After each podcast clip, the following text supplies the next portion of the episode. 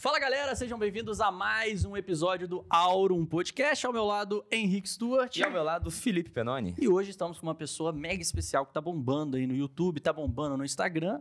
Aninha! Tcharam! Seja muito bem-vinda. Prazer. Aí, gente, obrigada. Tô muito feliz em estar aqui hoje. A gente vai falar bastante, né? Nosso Vamos. primeiro podcast, É né? meu primeiro podcast. Eu sou muito tagarela, então vocês podem dar umas cortadas se Não, necessário, pode ficar senão vai ter tranquilo. três horas de Mas Você assim tá que no é bom. lugar certo. É. Você tá no lugar certo. Pra falar, é o o podcast é o lugar certo. A gente prefere muito quando a pessoa fala, porque às vezes vem uma galera aqui que a gente pergunta, a pessoa só responde, aham. é, Monossilábica, né? É. Sim. Não. Não. É. Tem gente que, que vem aqui, a gente faz cinco perguntas e rende duas horas. Aí tem gente que vem aqui, a gente faz 20 perguntas, rende 20 minutos e o podcast acabou. Exato. Aí tem que ficar Nossa Senhora. pensando, aí é difícil. Vou Mas assim é meter. bom, quando, quando a pessoa fala. Mas Aninha, você tá bem grande assim no, no YouTube, principalmente, né? Conta um pouco sobre seus grandes números nas redes sociais e também de onde surgiu essa ideia de, de produzir conteúdo. Graças a Deus, sabe, gente? É. Assim, não, não querendo falar números, mas é um número mais importante pra mim, então eu acho importante falar, que é uma conquista mesmo, né? Que eu fui a youtuber que mais cresceu no mês de julho Ô, louco! no Brasil. É mesmo? É. Então, assim, eu, Sensacional. É muito bacana. Eu nunca pensei em trabalhar com internet, jamais. Eu sempre fui uma pessoa muito focada na minha carreira acadêmica. E eu não era uma criança muito normal, não. Eu era uma criança meio esquisita, super nerd, sério. Sofria um pouco de bullying. É, mó terapia aqui, né? Mas, assim, é, geralmente crianças... O que que vocês queriam ser, assim, quando vocês crescessem? Apresentador de podcast, eu duvido. Cara, eu queria trabalhar no queria. Google, mano. Tipo assim, se você for levar em conta, eu trabalho no Google, né? não, você era uma criança esquisita igual a mim. Eu, E eu sei, queria Stuart. Putz, eu já quis ser muita coisa. Jogador de futebol, bombeiro, astronauta. É um Isso aí, de sonhos de crianças normais, né, gente? Ser astronauta, ser bombeiro. Eu queria ser, sabe o quê? O quê? Técnica em edificações. Ufa! Mas Mas é, isso com quantos anos? Mas por que? É. Por com quê? sete anos eu tive essa ideia, eu vi aqueles documentários tipo de Discovery de mega construções. Aí eu falava, opa, quero, quero construir isso aí, sabe? Então eu pesquisei um pouco e eu vi que a Mas forma você tinha mais. esse nome na cabeça? Técnica de edif- edificação. Como é que é? Não, eu queria ser engenheira civil, né? Mas pra eu Ah, chegar um tá. pouquinho mais perto desse sonho, como eu tinha 7 anos de idade, eu falei, opa, com 13 eu consigo entrar no ensino. Ó, que criança esquisita. Com 13 eu consigo entrar no ensino médio técnico e, e Cara. chegar um pouquinho mais. É, bizarro. Com quantos anos isso? Aí, com 12 anos, eu conversei com os meus pais, eles ficaram surpresos, porque eles não sabiam de onde eu tinha tirado essa ideia. Falaram, Aninha, tá, né? Vamos lá. Me colocaram no cursinho, me deram o maior apoio possível. E aí, passei, formei no Cefet. E aí, dentro do Cefet, eu vi que não era muito bem isso que eu queria, sabe? Eu gostei de várias coisas, mas eu não era apaixonada, assim, com o meu curso. E a parte que eu mais gostei foi de canteiro de obras. E ao acompanhar várias obras formando nesse ensino médio, é um mercado que está em evolução, está mudando bastante, mas ainda é um mercado muito machista. Então, se fosse uma coisa que eu amasse pra caramba, tipo assim, você vai acompanhar uma obra. Você está andando na rua para chegar até a obra. Todos os funcionários mexem com você. Aí você entra na obra pra acompanhar a obra, fica aquele climão. Opa, ela tá aqui, veio acompanhar Mexi a com a gente. pessoa errada. É, mexi com a pessoa errada. Mas se fosse uma coisa que eu amasse pra caramba, eu super toparia segurar essa barra, sabe? Mas não era o caso. Então, dentre os prós, dentre os contras que eu tava enxergando e os poucos prós, esse foi um contra que pesou bastante. E dentro da faculdade tinha. é, dentro da faculdade tem mais é, homem do que mulher? Engenharia? Eu faço engenharia de produção, né? É, e ainda assim é um mercado que está em mudança, mas ainda a maioria é de homens. E aí eu não quis seguir engenharia civil por esse motivo, mas eu quis continuar na área da engenharia. A gente tem que decidir as coisas muito, no, muito nova, né? Então é muito fácil a gente errar nessa decisão. Uma decisão muito importante, ela é vitalícia. Então, Uhum. eu conheço um milhão de pessoas que formam e não atuam na área. Porque é, é normal, né? Então, Tem muito engenheiro que vai para o mercado financeiro, inclusive. Metade da galera que trabalha no mercado financeiro formou engenharia, Engenharia. porque tem essa base de raciocínio lógico, de cálculo e tudo mais. Depois faz uma pós, alguma especialização em finanças e aí junta esses dois mundos. Mas isso é muito comum. É legal, porque assim, a gente pensa que só porque a gente é bom em matemática, que a gente gosta de matemática, a gente É. vai gostar da vida de engenharia. E é, É. totalmente diferente. Você não tem que escolher seu curso com base na ver, né? matéria, né? E você sempre gostou de matemática, desde a escola? Amava. Eu não fazia a menor ideia que engenharia é muito mais física do que matemática. Aí que o buraco fica mais embaixo, né? Mas aí eu escolhi engenharia de produção porque eu, queria, eu não queria fechar a porta completamente para esse mercado de engenharia civil, caso eu quisesse seguir ainda na área. E eu queria pegar uma engenharia mais ampla. Então essa engenharia, ela me atendia, sabe? Uhum. Em paralelo, eu conheci meu namorado, né? Enaldinho, acredito que muitas pessoas conheçam, porque ele é um dos maiores youtubers do Brasil. Inclusive já veio aqui. Já veio aqui Inclusive, no já esteve aqui. podcast. E aí eu fui vendo, eu fui me aproximando naturalmente como namorado do trabalho dele. Então, quando eu conheci o Enaldo, Não é que o canal, o canal dele já era grande, ele tinha uns 2 ou 3 milhões de inscritos. Hoje ele tá com 23. Mas não era nada profissionalizado ainda. Então não tinha uma equipe de produção. Ele tinha as ideias, ele botava a mão na massa. E eu, como namorada, acabava ajudando, sabe? Não, tô precisando que recorte tal coisa, tá sem gente, deixa que eu te ajudo e tal. E Aninha, preciso que você participe, eu tudo bem, vamos lá, vamos junto, em paralelo, levando a faculdade é, junto, né? Com esses trabalhos que eu fazia esporadicamente, mas cada vez mais frequentemente pro Enaldo. E aí, tudo mudou quando teve a pandemia. Detalhe, antes da pandemia, a cobrança do Enaldo ela foi crescente também, porque vamos supor, às vezes chegava quinta-feira. Ah, Aninha, quinta-feira eu preciso que você grave comigo. Amor, mas segunda eu tenho prova, tem- quinta-feira eu tenho que estar estudando. Aninha, mas eu preciso de acordar o som do Baby Shark, senão essa, pa- essa pauta vai... vai é. Do jeito dele. Eu preciso de acordar o som de Baby Shark, semana que vem o Baby Shark não vai estar bombando mais, o vídeo não vai dar visualização. E eu, tipo, amor, não é meu emprego. Preciso focar na minha faculdade, entende? E eu nunca fui feliz na minha faculdade. Eu fazia por uma obrigação, porque a gente tem, eh, igual falei, uma criança esquisita, né? Já focada na carreira acadêmica desde lá de cedo. Então tinha sempre na minha cabeça que para ter sucesso eu precisava de um diploma. Preciso ser formada para conseguir sucesso. E hoje minha cabeça mudou completamente, né? Mas aí eu completamente pressionada na faculdade, né? Desenvolvi, desenvolvi várias coisas que ao longo da vida eu nunca tive. Eu sempre fui uma pessoa muito confiante, muito comunicativa, adoro conversar. E durante a faculdade veio aquele sentimento, não sei se vocês enfrentaram isso também, mas aquele sentimento de sou insuficiente, não sou capaz, não sou inteligente o suficiente para estar aqui e uma Uhum. série de outros problemas que isso carrega com você, né? Então juntou, juntou uma série de fatores. Eu estar insatisfeita com a minha faculdade, a cobrança do Enaldo e essa demanda dele ser cada vez mais crescente e mais necessária. E aí veio a pandemia. E eu estudo na Federal. Na Federal a gente ficou parado um ano. Não teve. não- a gente não foi direto pro ensino remoto. Uhum. Que tem uma coisa muito- que eu considero muito bacana, né? Que é a questão ética de, de garantir que todos os alunos vão ter a condição necessária para ter acesso ao conte- conteúdo que está sendo minis- ministrado lá na faculdade. Então não é igual uma faculdade particular que todo mundo tem uma condição de comprar um computador, amanhã tá tendo aula online, todo mundo tá lá, todo mundo vai ter acesso ao conteúdo. Na federal, eles criaram todo um- uma programação de bolsa para aluno que não tem acesso à internet, bolsa para aluno que não tem acesso a- ao aparelho, sabe? Uhum. Então a gente ficou nessa, nessa questão de criar esse programa, a gente ficou um ano parado. Foi em ato de um ano. Então, um ano eu olhando pro teto, um ano o Enaldo precisando de ajuda, e acabou que juntou as duas coisas, sabe? Nesse Uhum. período eu decidi abrir o meu próprio canal.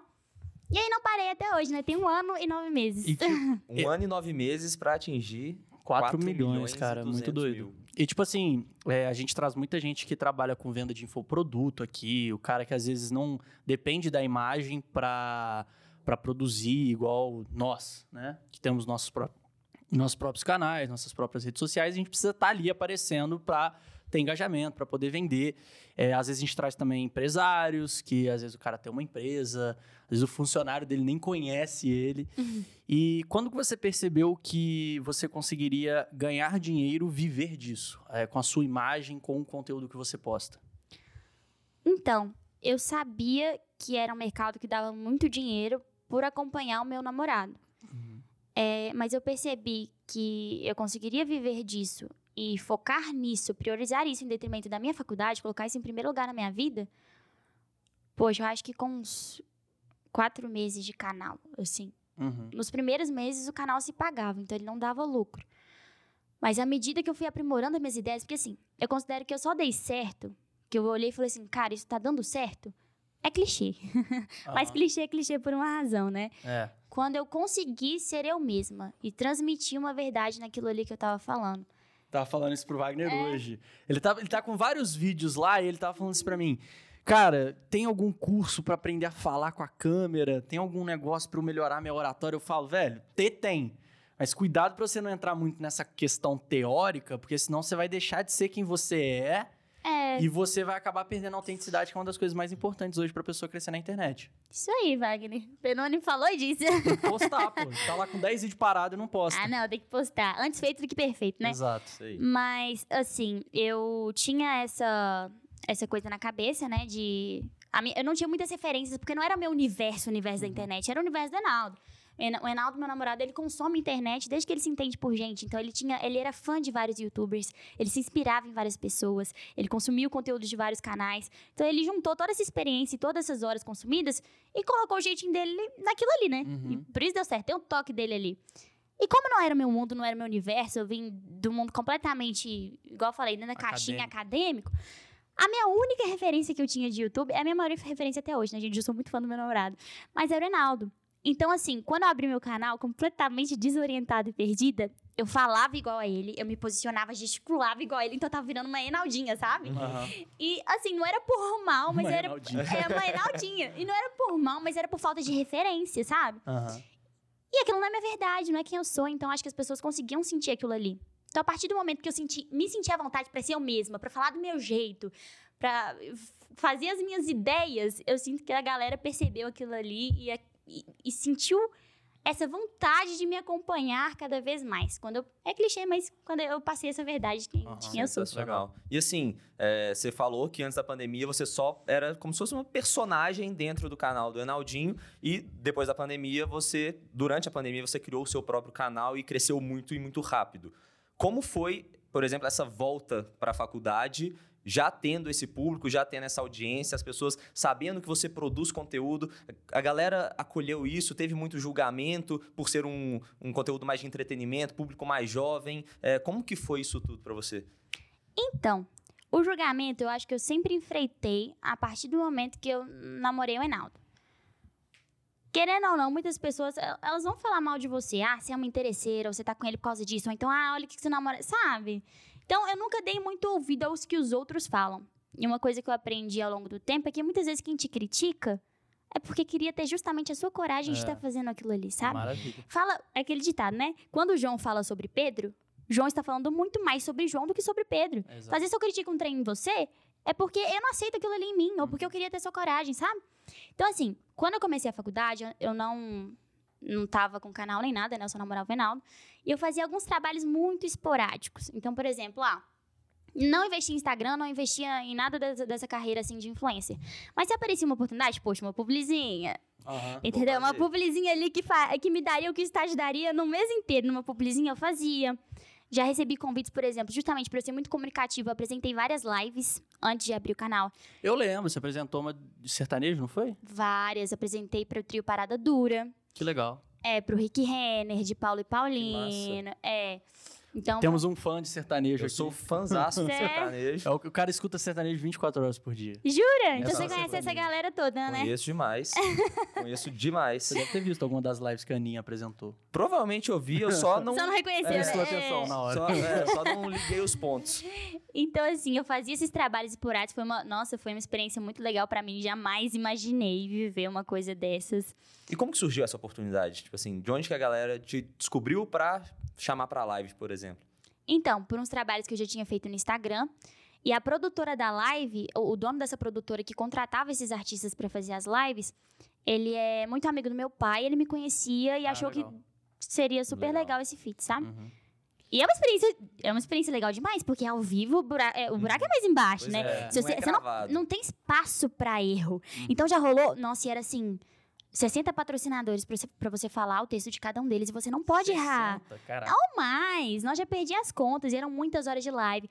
Então você tem que ficar em pé, sorrindo sempre. Você dá até aquela, aquela Uhum. cãibra aqui na, na Se bochecha. o Aurum patrocinasse, iam errar com certeza. Porque já chamaram o Aurum de tudo, cara. De Já- tudo menos de Aurum. A Aurum, álcool, ontem foi. E aí, como é que tá o álcool podcast? O Álcool Podcast. A U podcast já falaram tudo. Então, provavelmente Iam iam, errar. errar, se, o, se o Aurum fosse o patrocinador. Devia ter umas empresas com nome meio bizarro. Nossa, não! Porque assim, às vezes eram uns textos muito grandes e não tem como você decorar o texto de 100. Até tem, né? Mas às vezes mandava na véspera da live e se vira. Então eram fichas, assim, várias fichas que você ia passando e você ia lendo. E ao invés de escrever de uma forma, assim, intuitiva, muita gente escrevia, por exemplo, ah, vou criar o nome de uma empresa hipotética aqui. Ah, Paulinho do Pneu. Paulinho do Pneu é o melhor lugar para você comprar os seus pneus. Pneus baratos, pneus bonitos. Leia com naturalidade.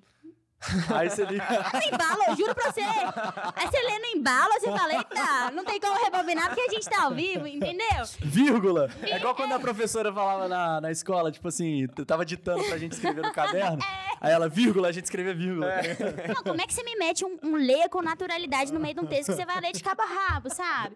Então você vai criando umas maldades. Não dá pra você culpar ninguém, não dá pra você transferir a culpa Não não pessoa. é. Então você cria um senso de responsabilidade, você cria uma maldade, você cria uma malemolência ali pra falar, uma desenvoltura que é uma experiência que eu levei essa bagagem comigo que não tem preço. E aqui, você tava até falando um negócio de. é, a gente tava nesse assunto de críticas e tal, que vocês acabam recebendo alguns comentários. O próprio Ronaldo também recebe muito comentário às vezes, ele mesmo fala muito comigo. E um dos comentários que a gente mais vê é a galera falando do conteúdo ser fake. Muita Ah. gente fala que o conteúdo é fake, inclusive a gente entrou nesse assunto com o Ronaldo da última vez. Mas ele explicou, né, que é por conta do, do, do, do- público que vocês é, vocês estão atuando no público mais infantil e tal, tem que fazer um teatro mesmo, aquilo ali é um teatro. É, você, quando tá gravando, você tem. É, é- é na naturalidade mais ou você faz igual a galera de TV ali, que, pô, você pega um script, você decora o script e você fica dias e dias decorando como vai ser aquela gravação? Ou é realmente com a arte do improviso na hora que a câmera liga? Então, eu acho que não é nem cá nem lá. Claro que cada um opera de uma maneira, né? Mas eu acho que assim, quando você cria um script é, bem definidinho, eu acho que você acaba engessando demais o conteúdo. Eu acho que pode ser que não fique tão natural quanto se fosse um improviso. Mas, por um outro lado, se você levar tudo no improviso, você perde completamente a otimização da parada. Eu acho que entra um pouco da engenharia de produção, né? Que o pouco que eu carreguei nesse Uhum. curso. Então, acho que todo vídeo, assim como todo texto, você tem que ter um esqueleto. Você tem que ter um planejamento de o que, que você vai fazer. Tem que ter um, um início, um meio e um fim. Você não pode. Não precisa necessariamente chegar num ponto de você deixar no script toda palavra, toda vírgula que você vai falar. Ria com naturalidade e pegando no slime. Não. Mas você tem que saber o que, que você vai gravar no dia, como que você vai poder fazer para otimizar aquilo ali. é, tanto em tempo de. Tanto em questão de trabalho humano, né? Quanto questão de, de financeiro, quanto questão de tempo. Como que você faz para reduzir todos esses custos, né? Então tem que ter um Até planejamento. porque se você falar tipo, muito no improviso, você pode acabar falando coisa que é desnecessária e a gente tá falando de tempo, né? Tipo, hoje em dia, tempo no YouTube é uma coisa que você tem que mais, tipo, é uma coisa de maior valor, né? Então, na hora, retenção. é, na hora da retenção ali, você tem né, no roteiro, vocês focam muito nessa, nesse quesito da retenção para o vídeo ter uma retenção muito boa e deixar a pessoa presa ali o maior tempo possível. Quais são as estratégias que vocês utilizam nos roteiros para você conseguir uma retenção cada vez maior e estar sempre indo para em alta, sempre sendo recomendado pelo, pela própria plataforma? Então, watch time, vocês falaram tudo. Eu acho que ele é a principal métrica pra você definir se seu vídeo ele vai bem ou se ele vai mal. Então, é, é- é batata. Você vê que o vídeo tá indo bem, você clica lá nas configurações dele, você vê o watch time tá super acima da média. Se um vídeo vai mal, mesma coisa, o watch time tá lá embaixo. Eu acho que a forma... Watch time ou retenção? Qual que é a diferença? É porque o watch É o time é, tempo assistido. somatório do tempo assistido, mas É. tem a retenção em contrapartida que é a média do tempo assistido. Muita gente fala da retenção, outros falam do watch time. É um mix dos dois, tem que ser. É, eu acho que você tem que prender as pessoas ali. E quanto mais você, por mais tempo você prender as pessoas ali, melhor é. Porque, tipo, é, vamos pegar um vídeo muito longo. Um vídeo muito longo, a tendência é a pessoa ficar mais tempo do que um vídeo mais curto. Depende. Mas aí é questão da proporção também, entendeu? Então, acho que se você fizer um vídeo muito longo, mas ele for um vídeo monótono, não vai prender também. Entende? Então, isso não vai impedir que as pessoas saiam. Hoje, pelo contrário. Porque que acontece? As estratégias, eu acho que a forma como a gente consome conteúdo, ela tá mudando completamente. Então, a nossa atenção, ela tá muito mais volátil. Tá muito mais difícil da gente ficar concentrado em uma coisa só. Não sei se vocês viram, até a Netflix está estudando colocar o- a velocidade dos. Eu acho isso problemático, nem sei quais são os desdobramentos disso para a saúde mental das pessoas, né? Mas de você colocar duas vezes mais rápido o conteúdo. Você tá vendo um filme. Na teoria, é um momento de lazer, é um momento pra você relaxar. Mesmo assim, você tá acelerado, porque você não tem paciência para acompanhar o enredo inteiro. Caraca, assistir filme É. duas vezes não tem como, não. É, Até a mas ele música está do filme estudando. que deixa o filme mais. Não, perde total a experiência do filme. perde total a experiência do filme, mas está sendo estudado, está sendo estudado porque está tendo uma demanda, né? Então, a nossa estratégia, eu acho que atualmente está sendo muito mais difícil impressionar quem está assistindo e prender as pessoas que estão assistindo. Isso é complicado pra gente, né? Antes, eu sinto que era muito mais fácil de você ma- manter uma pessoa em frente à tela. Você fala, ai, fala, gente, tudo bem? Eu sou a Aninha, bem-vindo a mais um vídeo do... Ca... Nisso a pessoa já saiu, esquece.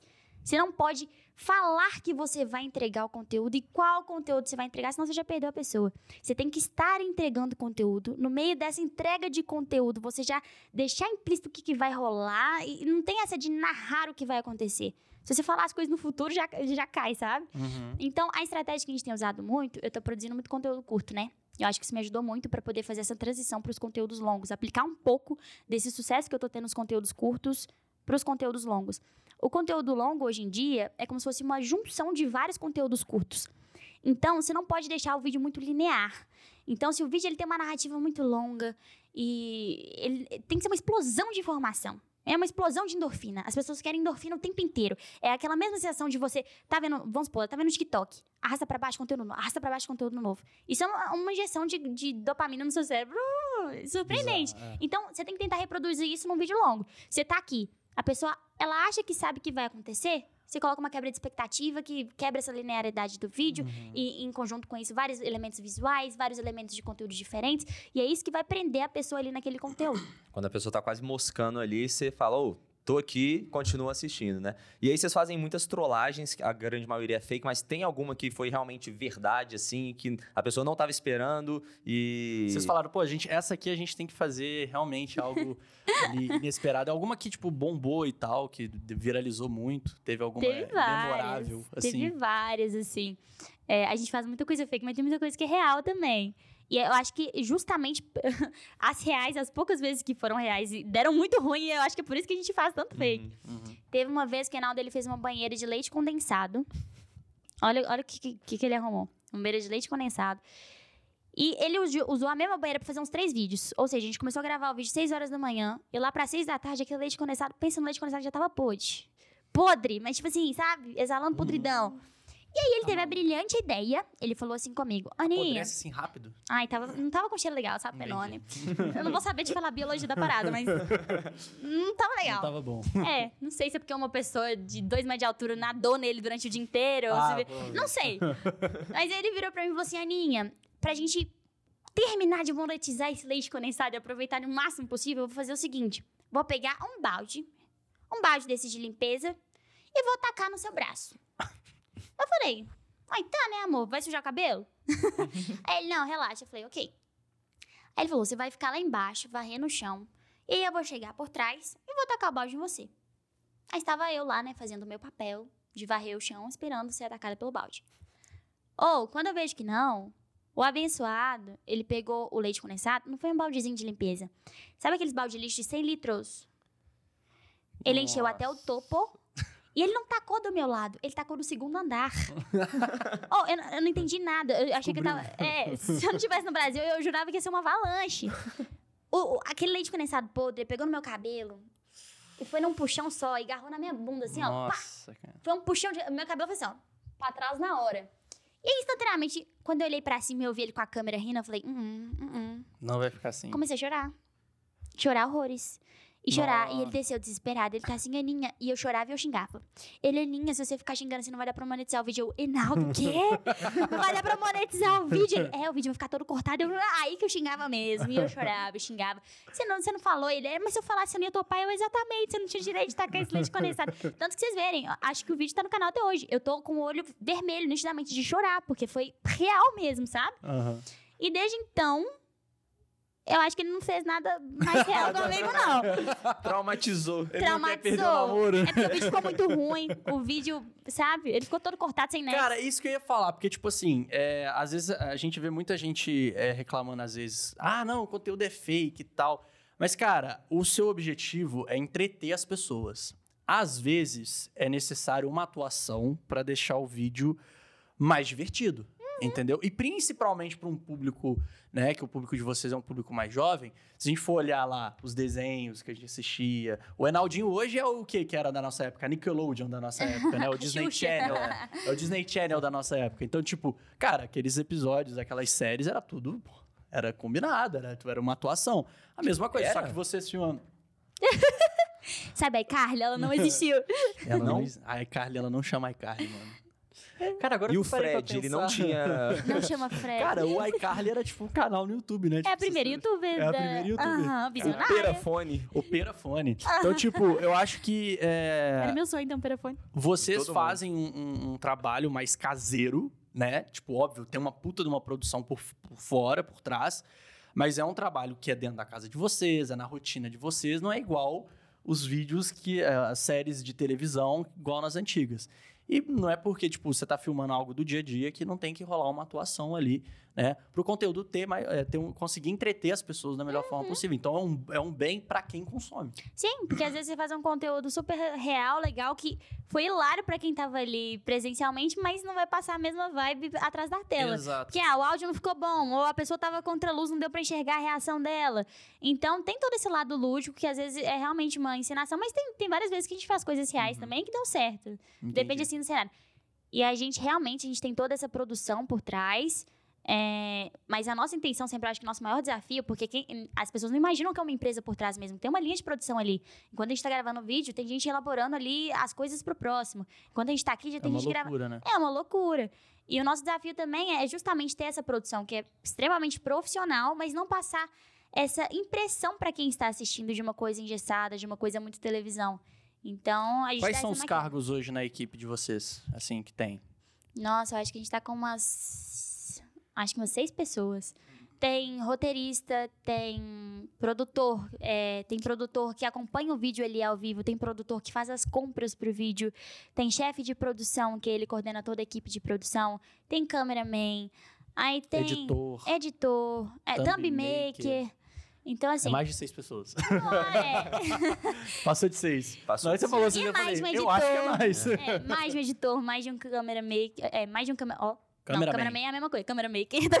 Videomaker. É mais de um thumb maker. É mais de um thumb maker e mais de um editor. Então, é. Passa aí, deve beirar umas 10 pessoas. Aninha, antes de perguntar mais ou menos como que é seu dia a dia, precisamos falar uma coisa muito importante também, que é sobre o nosso querido patrocinador, Exato. a Minimal Club. A Minimal Club, Estamos aqui de que, Minimal Club, como sempre. Né, a gente nunca decepciona. Nunca decepciona. Não é porque, na real, o nosso intuito é fazer fichinha aí com o pessoal da Minimal. É porque a gente usa Minimal no nosso dia a dia. Ó, é só olhar meu braço, tá aqui, Minimal Club, tem um Mzinho. Ó, no E- seu também. Você é forte, mano? Tá malhando? Tô treinando. Você treina de dia. Minimal, né? Pode treinar de Minimal. Dá pra relaxa. treinar de mínimo. Dá pra, fazer, dá pra trabalhar de Minimal. Dá pra ir fazer tudo. faculdade de Minimal. Dá pra ir pra festa, Festa, a gente tava... fazer podcast. A gente foi igual pra uma festa esses dias. Fomos iguais. É, e seguinte, pra você aí, seguidor do Auron, você tem 20% de desconto. As camisetas minimal aí, algodão egípcio, qualidade maravilhosa. E, obviamente, né, todo episódio a gente dá um presente da Minimal. pra Ó. nossa É isso aí. Mas, Aninha, Aninha, toma aqui uma Minimal Club Ai, pra você. obrigada. Eu já posso ir embora. Agora que eu consigo o que eu quero. Ela veio só pra a Veio só pra pegar a Minimal, tá indo embora já. Então, ó, a Aninha Obrigada. já tá com a Minimal dela, falta você. Então, usa aí o cupom. Esse, esse episódio provavelmente vai estar saindo em novembro. Em novembro, a Minimal tá com a campanha de Black Friday aí, muito legal. O cupom não vai estar funcionando, mas o site todo vai estar em promoção. Beleza? Perfeitamente. Se estiver fora de novembro, é só usar o cupom que vai estar funcionando. E aproveitando que a gente deu essa pausa, a gente falou muito dele, a gente tem uma surpresa pra Aninha. Temos uma surpresa pra Temos Aninha neste podcast que ela não Aninha- estava esperando. Pode olhar pra TV, por favor. Temos que um- a gente uma surpresa pra entregar ela. Algo bem legal pra você. Aumenta o volume aí Aumenta o volume. da TV. Fala galera, beleza? Aqui é o Enaldinho e essa mensagem é especial para uma pessoa e é para você, Aninha. Eu tô passando aqui nesse vídeo só para falar para você que eu te amo muito e eu tô muito orgulhoso de tudo que você tem feito no seu canal, no seu trabalho. Você tem se mostrado uma menina muito dedicada, com ótimas ideias e tá provando para todo mundo que você merece ser uma das maiores youtubers do Brasil. Então, amor, um beijo para você e continua voando que o mundo é seu.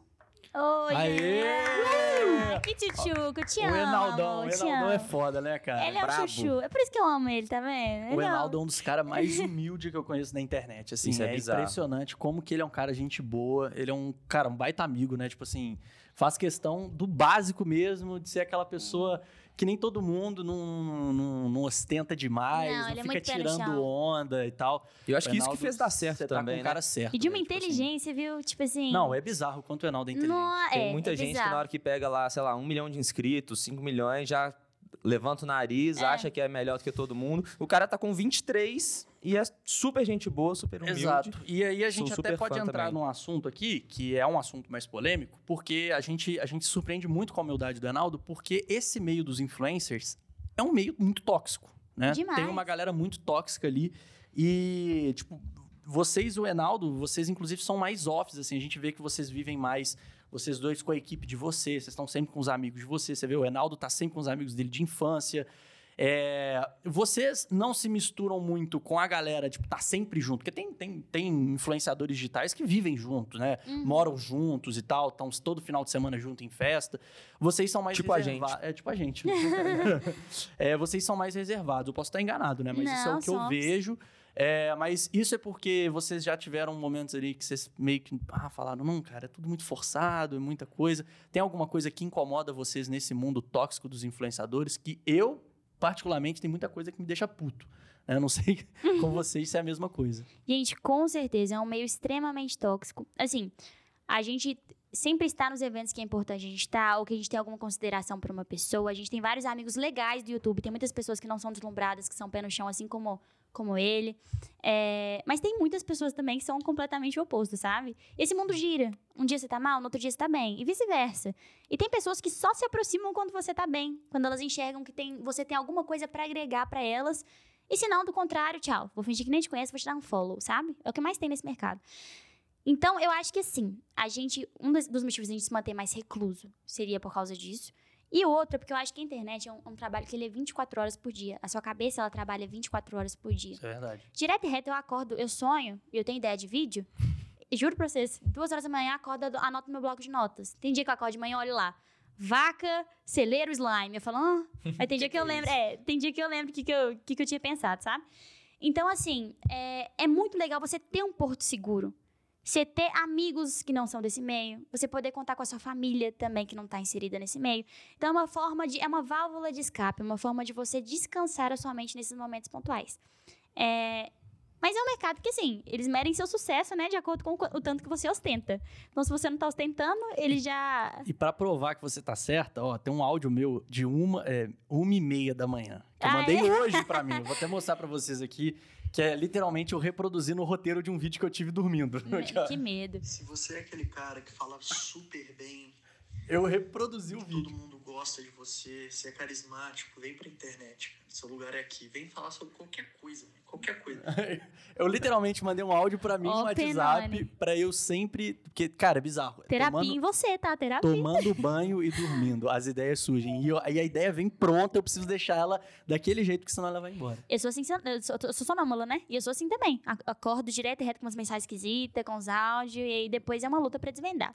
Mas isso é bizarro, porque muitas vezes a gente fica o tempo inteiro pensando, preciso gravar um vídeo, qual vai ser o tema, qual vai ser o roteiro, e você fica martelando isso na sua cabeça e nunca vem nada. E na hora que você tira um tempo, assim, que é aquele tempo que você tá indo dormir ou tá indo tomar um banho, e sua cabeça não tá pensando em nada, aí sua cabeça de fato começa a trabalhar e vem aquela, aquela sensação, tipo, beleza, o vídeo veio. É, e pra criatividade você precisa desse tempo pra respirar. Se você tá afogado em executar somente as suas ideias, não sobra tempo pra você ter novas, novas ideias, novos projetos. Então é essencial você ter esse tempo livre.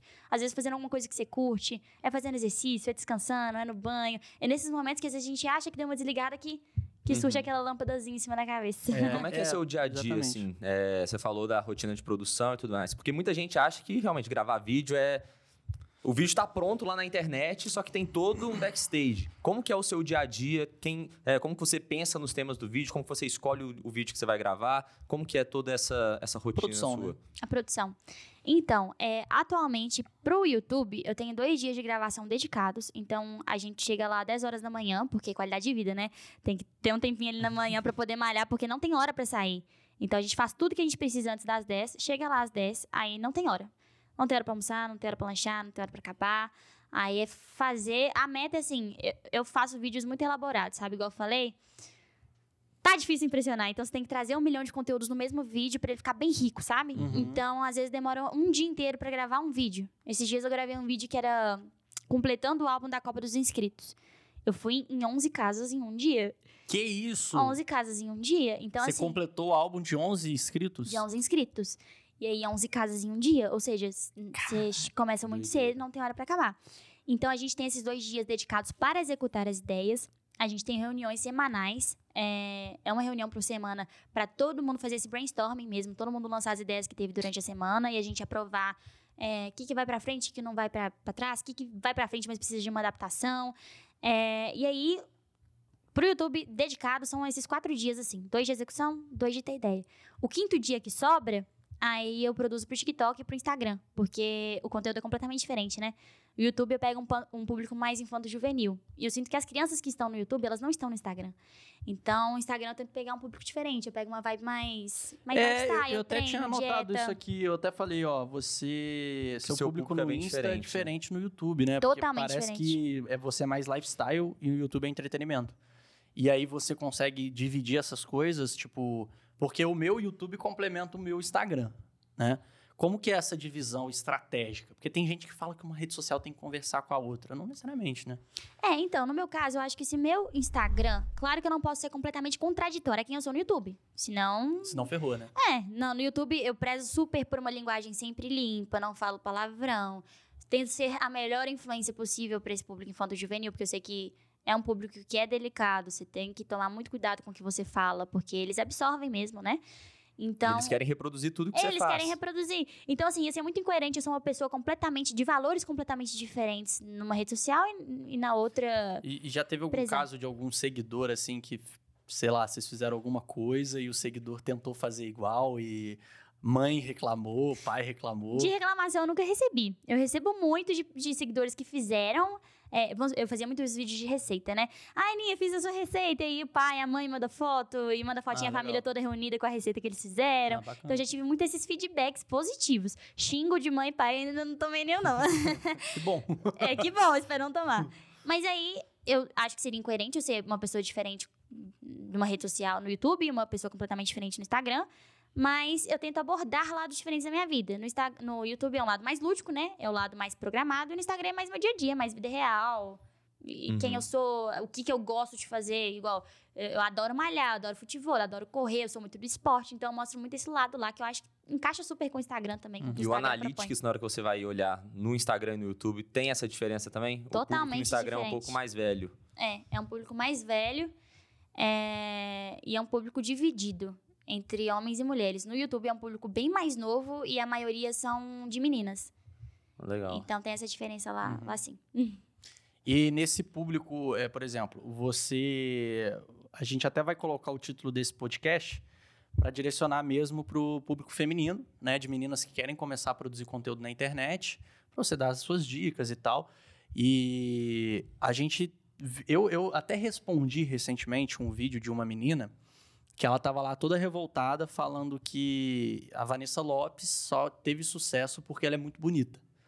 E que meninas que às vezes não têm aquela beleza que chama a atenção de todos, elas não vão ter um certo espaço. Né? Fala que, tipo, ah, eu, por exemplo, eu não sou magra igual a Vanessa Lopes, meu cabelo não é igual da Vanessa, meu rosto não é igual da Vanessa, então eu não vou ter chance de crescer igual a Vanessa. E também fala que a Vanessa sempre foi muito rica e que ela já cresceu na internet por conta do dinheiro que ela tem. E isso dividiu muitas opiniões, eu queria saber a sua. Como é que você acha que o mercado feminino na- no digital se comporta frente a isso? Frente à beleza e também a questão do dinheiro. Então, é, eu acho que assim, existe essa meritocracia na internet, né? Mas eu acho que não dá pra falar que algumas pessoas não saem na frente dessa linha de largada do que outras, né? Eu acho que eu me considero, por exemplo, uma pessoa muito privilegiada. Eu tive a opção de apenas estudar, eu tive a opção de adiar trabalhar. Isso me deu um espaço para talvez eu não, não estaria onde eu tô hoje se eu não tivesse esse privilégio, porque é um privilégio. Isso não significa que quem não consegue, é, quem não tem esse tempo e esse privilégio de só de só estudar e que tem essa infraestrutura de comprar uma câmera ou de ter esse, esse acesso a, a conteúdos diferentes, que essa pessoa está impedida que nunca vai conseguir, que vai ser impossível. Que é a Mas- realidade de muitos na Que internet. é a né? realidade de muitos, mas Da grande maioria. eu acho que é muita. É, é querer muito fechar o olho e falar que não vai ser muito mais difícil, sabe? Vai ser Uhum. muito mais difícil. Mas eu acho muito errado é, tirar esse mérito de influenciadoras como a Vanessa, por exemplo, e falar que ela só deu certo porque ela é rica, porque ela é bonita. Porque se fosse assim, toda menina que fosse rica É. e fosse bonita tava bombando. E não é isso. Eu acho que todo mundo consegue trazer igual. A Vanessa, ela é muito autêntica. Uhum. Então você vê, você enxerga um diferencial nela. Eu acho que o sucesso dela é muito mais é, oriundo disso do que do dinheiro e da beleza. Eu acho que é um, um bônus que pode ter facilitado para ela, um, um catalisador desse processo. Uhum. Mas eu não diria que é a razão do sucesso dela, jamais, entendeu? Eu não acho Tanto, que. tanto é que tem muita gente, muitos influenciadores e influenciadoras que não estão nesse padrão de beleza que a sociedade impõe e que estão fazendo sucesso pra caramba e, tipo, estão bombando na Tipo internet. Felipe Penoni. o cara não perde oportunidade, impressionante, né, cara? Mas eu acho isso muito importante. Eu acho que, assim, durante muitos anos na televisão não, não existia representatividade. Zero. Então é importante para as crianças, para as meninas, para os meninos que estão crescendo, para sua autoestima, você se enxergar ali no que, que você está consumindo. Uhum. Então eu acho isso muito bacana. Acho que a internet E o é trabalho também, né, Aninha? Tipo assim, é a beleza de ninguém e, assim, o dinheiro de ninguém vai trabalhar por si só, né? A pessoa tem que ralar, tem, Tem que se fazer por dedicar, onde, não tem jeito. que pô, ter essa rotina de produção, igual você falou que a sua rotina de produção é... Tem nem hora pra almoçar alguns dias, né? Uhum. E eu já vi, eu já estive perto ali, eu já vi como é que é a loucura. Às vezes vocês estão Loucura. gravando num cenário ali, aí tem que ir pro outro pra gravar um outro vídeo, É. e tem que ter uma organização muito grande. E eu queria saber como que vocês organizam isso, tipo, numa planilha, é uma agenda, ou é uma pessoa que tá lá, e quando vocês não tinham essa pessoa, como vocês faziam para organizar essa agenda de, de produção? Até uma dica para nós dois, né? Porque depois do Enaldo insistir por muito tempo, eu e o Stuart, a gente tá fazendo um conteúdo mais de entretenimento, assim, pro meu canal no YouTube, e a gente quer saber essas dicas, porque às vezes a gente tem um determinado vídeo que a gente precisa de um dia inteiro para gravar. Mas não quer dizer que a gente vai ficar o dia inteiro gravando. Então, às vezes dá para encaixar a produção de um Alguma coisinha. outro vídeo ali. Uhum. Como é que vocês fazem essa organização? Então, Benoni, antes de existir essa pessoa que ficava responsável por essa produção, as coisas andavam? Andavam. Mas andavam de forma muito mais lenta e muito menos produtiva. Então, o ideal é que você tenha um dia completamente dedicado para você montar esse Tetris. É um quebra-cabeça. É você sentar e otimizar mesmo. O que, que eu posso fazer para poder reduzir o tempo disso aqui? Eu preciso de quantas pessoas para gravar esse vídeo? É, se é um vídeo que uma pessoa vai estar aqui dentro do podcast e a outra está no shopping, será que essas cenas não, não podem ser feitas simultaneamente, de forma a economizar esse tempo do que todo mundo está na cena do podcast, depois todo mundo ir para essa cena externa? Então é um trabalho que, assim, eu, eu acho que tem muitas pessoas que estão se profissionalizando nisso, né? A engenharia de produção a gente vê muito isso, sobre otimização. Então eu não acho que é uma coisa que. É, ela exige um know-how, ela exige você saber mesmo como fazer, mas dá para rodar sem, só que você vai ser muito menos produtivo. Então acho que o ideal é você procurar uma pessoa que tenha uma experiência e pedir ajuda dela nesse sentido, dela fazer toda essa elaboração desse cronograma de, de gravação de vídeos. E qual que é o maior gargalo hoje, assim? Ó, linha de produção, Linha de produção, gargalo. Tive essa matéria na faculdade. Mas qual que é o maior gargalo, assim, na, no seu dia a dia que você acha que mais trava essa produtividade ou atrapalha um pouco os resultados que você acha que precisa focar hoje? Pessoas, lidar com pessoas é sempre uma variável, né? Não é uma não é uma constante.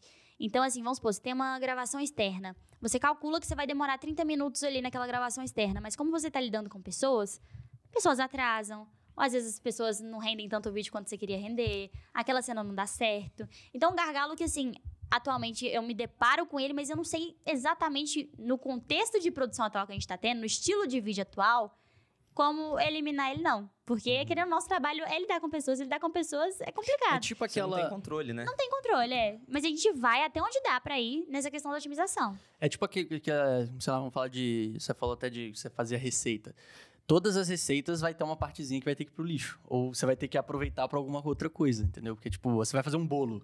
aí vai sobrar aqueles cantinhos do bolo ali, que ou você vai guardar pra fazer um outro bolo, ou, tipo, o jeito é jogar fora. Então, você tenta chegar o máximo possível pra não desperdiçar. Pra não desperdiçar. Eu acho que é uma analogia bem bacana. É como não desperdiçar recurso humano, como não desperdiçar recurso financeiro, como não desperdiçar meu tempo, que eu acho que é a coisa mais valiosa E que como tem. que vocês recebem essas informações, assim, do que, que cada um vai ter que fazer? É esse, esse produtor, ele apresenta isso como pra vocês? É por WhatsApp? Então. Tem algum software específico que vocês usam? Atualmente eu concentro toda essa parte criativa. Então, eu tenho muito bem definido na minha cabeça quais pessoas eu quero que estejam nos meus vídeos, os dias que a gente vai gravar e a forma como a gente vai gravar. Então, não me é passado nada. Eu anoto tudo em planilha do Excel mesmo. É um- um- um- não tem nenhum é o arroz com software chique. que bate, É, que mas faz que o funciona. suficiente, né, cara? É, não tem nenhum software chique de otimização e de gestão que a gente usa, não. Mas eu acho que é aquele básico, aquele arroz com feijão que, que funciona. Uhum. É fazer o básico bem feito. Isso vale até para para minha área. É, como cuidar melhor do, do seu dinheiro. Todo mundo fica perguntando qual, qual software que eu uso, qual que é a planilha que você usa, tem alguma planilha de Excel otimizada para isso? E, cara, não importa onde você vai fazer essas anotações. Pode ser num bloco de notas, pode ser numa folha A4, pode ser num software super complexo de gestão financeira. Mas se você não faz o básico, se você não coloca as informações necessárias, os inputs básicos, você não vai ter a saída, É, o vai ter o resultado output, final é. A gente interessante. até tem né? um amigo próximo que, assim, o cara cuida de uma série de restaurantes e já tem anos que ele tem esse esses restaurantes. E até hoje ele nunca usou uma planilha, tudo dele no papel. Tipo assim, papel e caneta, papel e caneta. E se é a forma como ele tá conseguindo fazer a gestão dele, Exato. quem somos nós pra falar que isso tá errado, E tá sabe? dando certo, tá dando resultado. É Tá dando que- Mas é, é bem simples, a gente faz no Excel mesmo. Tem uma tabela no Excel com. É uma gaveta de ideias.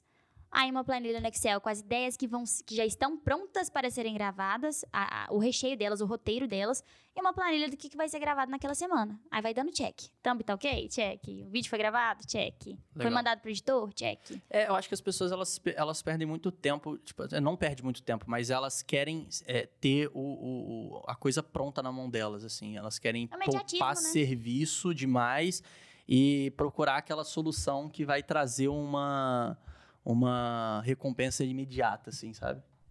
É, mas aí vai gerar retrabalho, muito provavelmente. É, uma coisa que não tem, não tem como fugir, né? Você falou mais cedo que você precisa chegar, por exemplo, para começar a gravar 10 horas da manhã e antes você vai na academia, faz tudo que precisa fazer porque não tem hora para acabar. Qual que é a importância da, da atividade física no seu dia a dia? É, Por que, que você vai treinar? É só uma questão de, sei lá, de saúde? É beleza? Tem alguma outra coisa que você vê algum benefício? Por que, que você faz No exercício? trabalho. No dia a dia, no- na sua vida como um todo. É um combo de coisas. Eu acho que assim, é, quando eu falei do bullying, eu não tava zoando, não. Eu realmente sofri bullying. Eu, tinha, eu ainda tenho problemas, estou fazendo terapia, mas de autoestima muito baixa. Isso afeta em tudo na sua vida. Sim. Afeta pra você conversar, afeta em como você se vende para as marcas, para as pessoas. sobre- Sim, sim. Eu acho que se você não acredita em você, eu acho que você não consegue nem convencer, você perde a sua credibilidade de fazerem as pessoas acreditarem em você. Então foi um processo que eu entrei porque eu realmente queria me sentir melhor comigo mesmo, o que me ajudou pra caramba. E um outro ponto muito fundamental, que assim, que eu acho que me fez agarrar na academia e nunca mais soltar e nos esportes, é que durante a faculdade que eu comentei com vocês, aquela sensação de insuficiência, aquela sensação de não sou inteligente o suficiente, eu tô me esforçando tanto porque não tá dando certo, sabe? É, nos meus dois. No ciclo básico da faculdade, nos quatro primeiros períodos, que são os dois primeiros anos, eu comecei a sentir coisas que eu nunca tinha sentido antes na minha vida. Então, eu desenvolvi ansiedade. É, nada bonito, mas eu desenvolvi síndrome do intestino irritável. Então, Eu imagino. Oh, eu, já, eu já tive síndrome do coração acelerado, que é, do É. nada seu coração acelera, você acha que vai ter que ir pro hospital. é desse nível. E era É. assim. E começou pequeno e foi dominando a minha vida. Era no sentido. Começou assim. É uma prova de cálculo, vou chegar meia hora antes pra eu ir no banheiro. Chegou num ponto que, se eu tava discutindo com meu namorado, eu, para tudo, vou no banheiro. Então começou. a- é, juro, tava dominando a minha vida. Então, assim, aí eu me encontrei na academia. O exercício físico, Legal. ele, ele ajuda demais nessa questão da ansiedade. Ele gasta toda a sua energia, te deixa mais calmo. Então, assim, muitas vezes eu fritava na prova. Ai, tô estudando oito horas direto aqui na base do energético. Eu parava tudo. Ah, quer saber? Vou, vou treinar. às vezes você provava, às vezes você provava, Você mas me contou aquele dia que a gente tava na casa do jornal lá que você falou que. Você, 9 horas da noite, do nada, você falou, eu vou dar uma caminhada.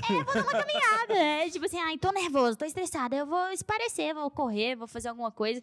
Isso me ajuda demais. E eu acho que ajuda na questão, me ajudou muito na questão da autoestima, em suma, né? E me ajudou muito a questão de ser uma pessoa mais calma, menos ansiosa. Não sei se vocês separaram, acho que nem- quem, te- quem deve estar assistindo, eu, tenho, eu tô com. A minha nova mania é um tique no braço, no braço direito. Agora eu vou olhar. É. Eu não tinha percebido. É, percebido, mas aí, quem não percebeu, provavelmente vai reparar. Depois deixe, deixa aí nos comentários quantas vezes eu. Parece que eu vou bater, levantar, vou, sabe? A galinha cocorocó. Quantas vezes eu balancei esse braço direito aqui? Tem que voltar pra terapia, né? Tem que arranjar Eu tempo. tenho, umas, ma- eu tenho umas manias muito chata também, tipo assim, e que é feio, tá ligado? Eu tenho. O Stuart convive comigo o dia inteiro. Ele sabe. Eu tenho uma mania que se tem uma coisa presa no meu dente, eu fico fazendo umas caretas pra tirar o negócio do meu É. dente. E às vezes eu tô numa situação assim, mó galera, numa mesa, assim, aí, sei lá, comi uma carne, aí prendeu um pedaço de carne no meu dente. aí eu fico assim, ó. E eu nem percebo que eu tô fazendo uma Depende. carne. Ele simplesmente desliga do Eu mundo. de desligo vez do mundo e eu foco só nisso. E aí eu fico lá fazendo, tipo, umas caretas nada a ver, a pessoa fica, tipo, olhando. Não, às vezes você tá conversando com o Penone, você fala alguma coisa assim, aí do nada ele desligou da conversa e tá, tipo, em outro lugar. Eu Falei, Eu tô, mano, eu tô, tô assim, falando olhando, você. fazendo uma parada nada a ver, tá ligado? Eu tenho essas manias. Eu já tive problemas como esse que você falou. O meu, no caso, não foi com o intestino, mas foi com o coração. Com o coração. Meu coração disparava que era uma beleza. Eu sentia meu coração no dedo do pé, assim. Era bizarro, era muito triste. Mas exercício físico é Como é que realmente. você curou? Cara, é, foi um mix de um pouco de terapia. Eu fiz algumas sessões de terapia, Mas eu conheci um médico, que é o Dr. Diogo Carneiro, que salvou minha qualidade de vida. Que eu falei toda a minha situação de pânico pra ele. Falei, cara, eu tenho esses pânicos, e principalmente na academia. Esse era o problema.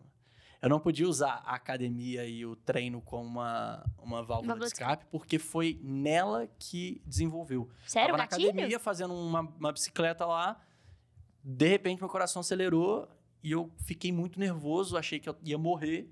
Mas era tipo aceleração natural. Você tava fazendo atividade física, é normal, seu Normal. coração acelerar.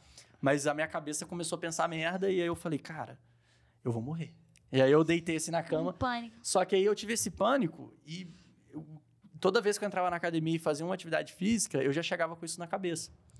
E aí eu conversei uma vez com o Dr. Diogo, depois de um ano enfrentando isso, e ia piorando bola de neve, igual você falou, né? Aí do medo de academia passa pra ser medo de Medo sair de de sair, casa, nossa, medo dos outros, que o tá falando de você, Te domina, né? Domina total. Domina a vida total. da gente. E aí o doutor Diogo, ele me, me, me recomendou um remédio, que eu tomo até hoje, faço esse tratamento, que não é aquele remédio que te causa aquela dependência e você tem que ficar aumentando as doses. Sim. É um remédio muito bom, que literalmente mudou ali a regulação de dopamina e serotonina no meu cérebro. E agora minha vida é outra, tipo assim. que então, bom. o remédio Me passa contato salvou. depois. Que meu tique assim, eu tô andando na rua, esbarro nos outros, entendeu? Tá ficando Véi, eu não preocupante. percebi, mano. Agora eu vou Não, perceber. eu tenho, eu tenho certeza que quem tá assistindo vai ver, gente. Já tem cinco meses. Eu tenho, eu tenho que voltar pra terapia real. Hoje eu vou porque- encontrar o Enaldo e vou ficar assim, perto dele. É, Fala assim, aham, a Aninha me todo ensinou mundo um me negócio zoa. legal. Meu apelido tá sendo galinha cocorocó podcast. real, porque eu tô batendo asa, vou levantar voo. E assim, é, a galera vê esse mundo da internet como muito luxo, né? Como glamour total. Só que às vezes não enxerga aqui, a saúde mental, tá vendo? Eu tô falando que eu preciso voltar na, pra terapia, porque a- às vezes a rotina é tão corrida que a gente não tem esse tempo pra cuidar da gente. E, é uma, e você tem que estar com a cabeça muito blindada, porque é uma coisa que seu cérebro ele não desliga, você tá trabalhando 24 horas por dia nessa parte criativa. Se seu vídeo vai bem, você tá super feliz. Se seu vídeo vai mal, você já fica super triste. Você fica com a cabeça na performance o tempo inteiro. Fora hate, você tem que se blindar de comentários negativos, entendeu? Você tem que entender que aquilo ali você não pode deixar levar pro seu lado pessoal. Você tem alguma forma de se blindar dos comentários? Então, a- a questão da autoestima, eu acho que quando sua autoestima tá boa, você fica mais blindado, você fica mais imune a esse tipo de coisa. Tem uma galera que, pô, lê um comentário, o cara fica derrubado, tipo assim. Não, mas é cada comentário maldoso. Tem muita gente. Tem gente que usa a internet como terapia pra falar mal dos outros. A minha terapia é te detonar. Isso vai me fazer me sentir melhor Depositar comigo mesmo. frustração, né? depositar frustração. Que eu recebo de mensagens de, de assim, nossa, eu postei uma foto e de gente mandando, nossa, tá com celulite, nossa, tá com estria, nossa, engordou. Não é nenhuma nem duas. Eu já sofri hate por ter um carro velho. Esse vídeo é largo, vou contar pra vocês. Ah, mas eu dou hate em dois amigos meus que tem carro velho o dia inteiro. Os meninos têm. Tem, um- tem um amigo meu, o Xeg. Grande X-Egg. O Xeg tem três carros antigos. Ele tem um Opala, tem uma Mercedes, acho que de 98, e tem um Vectra também. Ah, mas tem um lúdico, né? O meu é um, Gol 2006. Calma, ele tem três carros antigos, gosta de carro antigo, e direto eu chamo ele pra sair. Mano, vamos fazer alguma coisa? Vamos comer alguma coisa ali? Mano, não posso, meu carro tá estragado. Eu Falei, mano, usa o outro. Ele, não, mas o outro tá com a chave enterrada, não liga. E o outro, ah não, o outro tá sem gasolina e o motor tá estragado. O cara tem três carros e não consegue sair de casa porque nenhum deles funciona. Aí justo. Aí, aí vale o hate. É, Aí vale o demais o vale hate. Porque assim, eu ganhei esse carro quando eu tinha 18 anos. Eu tirei carteira, aí meu pai me deu o golzinho, a gente chama ele de bala de prata, porque ele é bem velhinho assim. Uhum. E eu tenho um apego muito grande a, a esse carro, porque eu não, eu não ligo pra coisa material. E eu não gosto de ter essa dor em mim, vamos supor, ah, não vou deixar ninguém pegar meu carro emprestado. Ah, e eu sou roda dura. Eu perco calota todo dia, eu esbarro a roda do carro, isso daí pra mim é roda. Então, se eu tiver um carro caro, eu sei que vai me doer, sabe? Nossa, gente, menos 500 reais. O gol não, isso não acontece. Então, eu sou muito desapegada, não tô nem aí pro carro. Só que justamente por eu não estar nem aí pro carro, que eu gosto, por eu gostar dessa sensação de não ligar pro carro, que eu tenho esse apego a ele. E aí teve um- uma vez que o Reinaldo, eu já tô com esse carro há cinco anos, e todo mundo fala pra eu vender. Aninha, vende esse carro, não sei o quê, para de ser pão duro, como se eu fosse pão duro. Eu falo, gente, não é pão durice, não, eu gosto do meu gol. Posso? Deixa o gol da Aninha. É porque é um meio, igual você falou, muito tóxico, que as pessoas medem seu sucesso pelos bens que você ostenta. Então a galera olha pro meu gol e fala, "Ah, ela não está ganhando dinheiro, entendeu? Já Tá assume que, flopada. assume que eu não estou tendo sucesso no, no meu trabalho porque eu não estou com um carro antigo. Sabe? Sendo que tem muita gente que ganha, tipo assim, que tem, ah, sei lá, acumulou 300 mil reais na vida e vai pegar tudo e dar um patrimônio, que é um carro. Aí todo mundo bate palma achando que a pessoa está abalando, sendo que ela, ela foi irresponsável financeiramente. Aí é só a pessoa Tá fazer os cálculos. Uma pessoa que manja um mínimo de AdSense ali, pega quantas visualizações você faz, já consegue fazer um cálculo básico de quanto a É. Aninha ganha. Exatamente. É, tô, tô bem, graças a Deus. No meu carro, no meu carro, as pessoas não, não É, sentem o canal que mais cara. cresceu em É. julho. Em junho, junho Junho, de pô. 2022. É. Foda, cara. E aí o Enaldo postou um, um short um dia que era assim, trolei o carro da minha namorada. Aí ele coloca um monte de estalinho no meu pneu, aí quando eu vou dar ré no carro, aí faz aquele barulhão, aí eu assusto. Aí mostra o meu gol, né? Os comentários, juro, se, vocês ab- se eu abrir aqui, vocês vão morrer de rir. Pode abrir? Pode, Pode? lógico. Inclusive, quando você abre aí, vou comentar uma coisa que eu recebi uma mensagem hoje. Às vezes a pessoa dá um hate na maldade, mas às vezes ela tá simplesmente sendo sem noção. Ela não tem noção nenhuma. E Não, ela vai. ela, ela quer ser educada, mas ela é mal É. educada. É, ela quer ser educada, ajudar, vender o produto dela, só que ela tá sendo totalmente sem noção. A mensagem que eu recebi foi a seguinte: postei um story falando que a gente tinha soltado um episódio do podcast, e o cara é cabeleireiro. Ele me mandou assim: Que cabelo é esse, parça? Na moral, agenda comigo amanhã que eu vou fazer começar a namorar amanhã, parça. E um soquinho. Fã ou hater? É, o cara tá querendo me ajudar ou tá querendo hatear, bota fé? Tipo É assim, fã ou hater? essa copy não vai me fazer querer cortar o cabelo com ele. Não vai me converter, não, amiga. É, melhora um pouco aí. Olha o nível dos comentários. O cara tem uma Porsche e a mina dele um gol. Mano, eu admiro muito a Aninha. A simplicidade dela é tudo. Aí. Hum. É. O carro dela é tão bonitinho. Ah, esse foi fofo. É, isso foi fofo. Mano, o Enaldo tem uma Porsche e uma Land Rover e a namorada dele tem um Gol antigo. Sem ofensa. Dá um mais novo pra ela, Enaldo. Tipo, um Fiat Touro. Ainda deu a Fiat solução Toro. ainda. É. Fiat Toro. É. Nem pra ela ter um Corolla. Pode ser do mais antigo. Então, assim, Cara, a galera pega. é, Eu, eu, eu passo com isso porque eu moro com meus pais até hoje. E aí, como eu falo de dinheiro, né? Que eu falo de como ganhar dinheiro com a internet, de como viver disso. Aí o cara vem falar assim: ah, vem querer tirar onda que ganha grana, mas aí mora com os pais. ah, Cara, tipo assim, meus pais não são infinitos, tá ligado? Meus pais vão ficar aqui na Terra por um tempo. Eu sou solteiro, né? Se eu for morar sozinho, é porque eu provavelmente tenho ali a vontade de levar meus amigos lá pra casa, levar um contatinho um dia. Mas, cara, eu consigo fazer isso lá em casa. E entre ficar com os meus pais, e principalmente porque a gente consegue dividir as tarefas de casa, isso me poupa tempo, pô, pra mim é uma maravilha. Eu me dou muito bem com meus pais. Só que aí a gente tem que ficar explicando umas coisas que são. que a gente não precisa ficar explicando pras pessoas na internet, explicar, tá né? ligado? É, mas as O- pessoas medem muito sucesso por essas, por essas Mas exibições. eu acho que é muito, tipo, é, é- isso está dentro da pessoa. Eu, vou- não, eu vou ser sincero. Tem um cara que ele é muito conhecido no mercado financeiro. É, ele é muito conhecido, é um dos caras mais famosos, assim, da, que fala de finanças. E recentemente ele trocou o carro dele. Ele tinha um baita carro e ele foi para um carro mais popular. E aí, quando eu olhei, a primeira coisa que veio na minha cabeça foi essa Quebrou. quebrou, tá mal das pernas. Só que aí depois eu, como eu, eu sou um cara que eu tenho o meu mindset um pouco mais ca- caprichado, mais calejado, eu falei, não, às vezes ele tá querendo, não, não fez sentido e tal. Eu, eu nem tenho, eu tenho um ASX, eu aqui, ele tá ainda com um carro mais legal que o meu. Só que isso acho que tá dentro da pessoa. Muito por conta desse meio que é a internet. A internet julga, as pessoas têm a liberdade de julgar com muita facilidade, né? Mas eu acho que da mesma maneira que a pessoa tem a, a facilidade de julgar, se ela tivesse na sua frente, ela não iria falar aquilo. Ah, não, as pessoas elas se sentem blindadas pela tela. Como, ah, é, a pessoa que vai ler aqueles comentários do outro lado não fosse um ser humano, porque Exato. a relação de você estar xingando em frente a uma máquina torna tudo mais frio.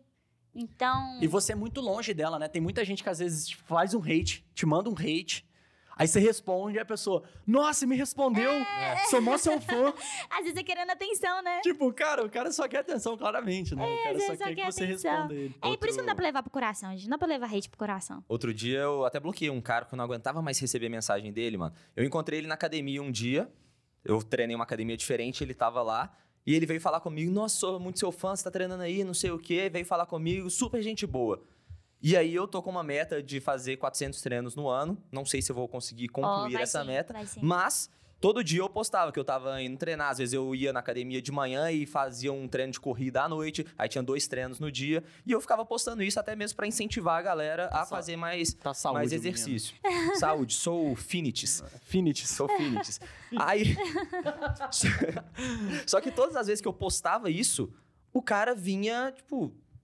Jogar hate em cima, falando, você não pode influenciar as pessoas a, Ah, a é fazer seu isso, fã? não. Exato, porque atrás da atenção, tela, é. ele. É, atrás da tela ele se, se sente protegido ali de simplesmente te xingar. é, xingar à vontade. É. Você não pode fazer isso irresponsável, as pessoas vão. é, Que isso? enfim, isso é foda. Tem stalker também, não? Tem cada direct aqui que se eu abrir, vocês vão cair pra trás. Stalker? É, de gente que jura que namora comigo, só que namora é um namoro meio monólogo, assim, sabe? Unilateral. Caraca. Rita, bom dia, meu amor, tudo bem? Como foi o seu dia? Princesa, hoje aconteceu tal coisa no trabalho, tal como... Assim, é, é, sinistro. Tem, O vagão tá passando mal de não, tem um que ele se oferece pra, pra ser o meu assistente pessoal. Ele fala, Aninha, posso ser seu assistente pessoal? Eu não vou cobrar nada de você. A pra- gente recebe muito isso. Ele fala, pra ser. Não, mas não é uma oportunidade de emprego, não. É assim, Aninha, eu faço seus trabalhos da faculdade, tiro fotos suas, eu sirvo você e suas amigas, eu posso ser seu garçom, eu posso ser Que seu. isso? É, isso aí a gente não recebe, não. Se eu abrir presente estaria aqui trabalhando pra gente. Senão a gente já estaria aqui com Não, ele tirando foto. É, de falar, eu, eu Pô, faço, de graça? Tudo, faço tudo que você quiser, eu não vou cobrar nada. Eu tenho, eu tenho um, um- um desejo mesmo de ser submissa, umas coisas assim. Tem muito. Tem muita gente Muita louca. gente velho. maluca. Isso é muito doido. Tipo assim, É, tantãozão da cabeça. eu já eu já tive uma, um, um período que eu recebi um cara que toda vez ele me mandava assim: Ah, te vi na porta da faculdade hoje. E não tinha foto o perfil. Aí aquilo que me matava, mano. E foi justamente no auge do, do, meu, do meu pânico. Aí o cara mandava assim, tipo, na segunda-feira: Oi, Te. Pô, te vi na porta da faculdade hoje, mas fiquei com vergonha de falar com você. Beleza, primeira vez, normal. Aí a gente manda até aquela mensagem, pô, próxima vez aparece lá, vamos trocar ideia. Aí quarta-feira ele, pô, te vi hoje de novo. Mas não deu, tal. Aí foi, aconteceu isso umas 10 vezes. Aí na última vez eu já falei, velho. Aí eu começava a sair da faculdade, tipo, só Cadê Já neuradaço. é? Neurada, nem saía mais, velho. Isso é muito sério. Isso é muito sério, é. Eu já, antes da internet, eu já tive stalker mesmo. É um trem assim. E como que lida com isso, na sua opinião? Não Porque lida. Eu, eu chorava, falou, né? eu chorava em posição fetal na minha. O Enaldo falou uma época lá que eu acho que se você colocasse casa do Enaldo no Uber, ia pra casa dele. Tem no ex, caso, caso do Enaldinho, se jogar aí, você. Que isso, cara. Não, É mas verdade. isso, isso eu ficaria. Eu não tenho uma forma de, tipo, driblar isso. Não, eu acho que assim. A internet, ela potencializa isso. Mas, infelizmente, mulheres passam por isso diariamente. Entendeu? Uhum. Eu, antes de eu mexer com a internet, sonhar em mexer com isso, quando eu ia pro meu estágio, eu tinha 17 anos. Eu pegava o mesmo ônibus todos os dias, 7 horas da manhã, pra ir pro estágio. E eu sou muito conversada. As pessoas às vezes confundem isso, né? Pra, sei lá, tá dando alguma margem. E aí um dia eu cheguei, sentei, vamos chamar de João.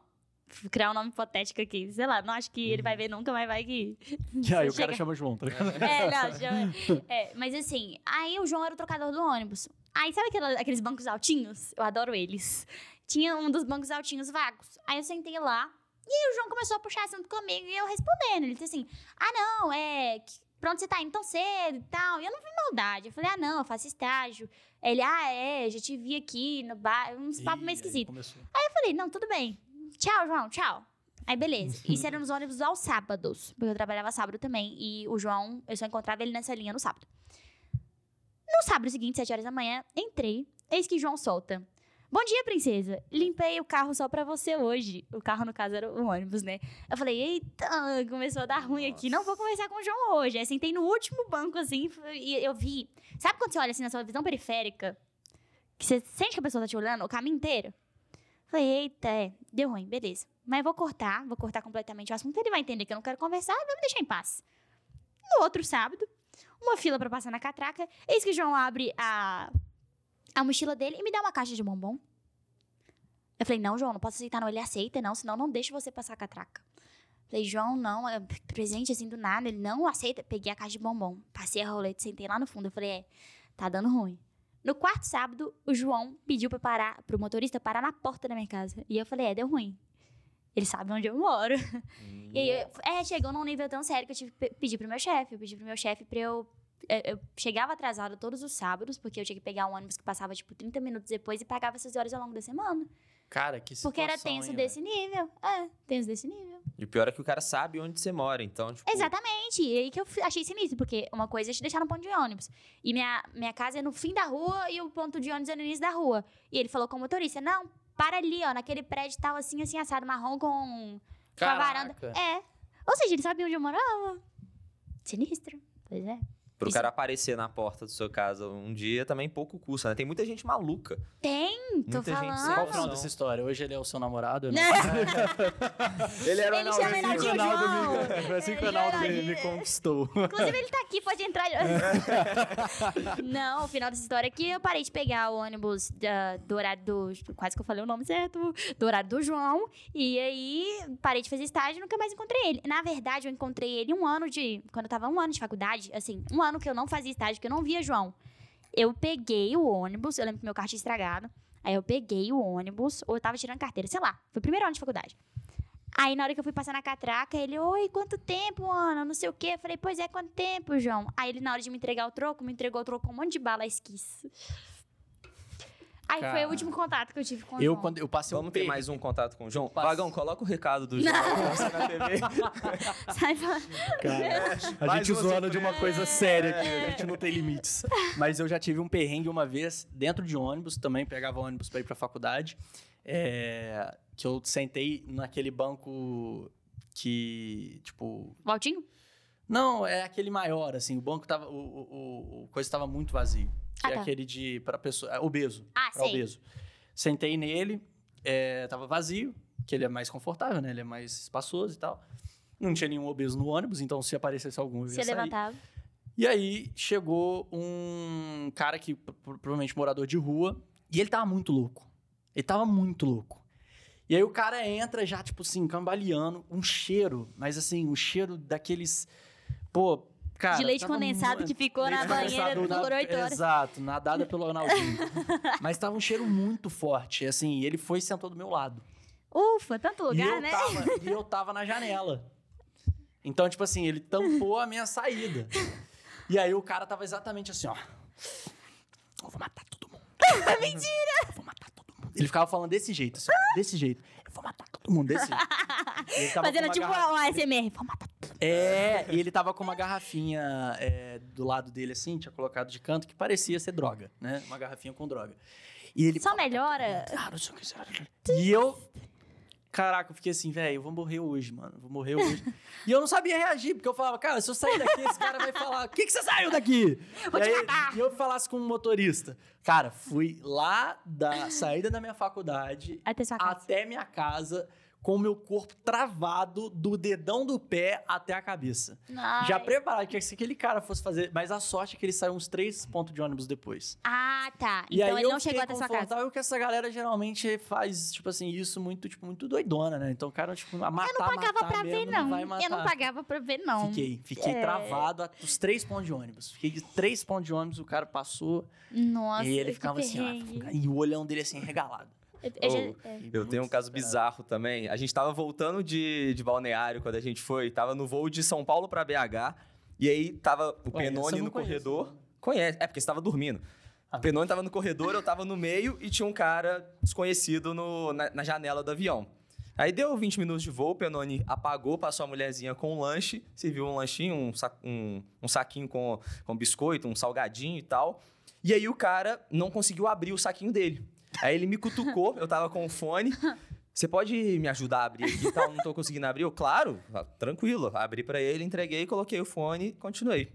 Passou 5, 10 minutos, o cara me cutuca de novo. Aí eu falei, oi, tudo bom?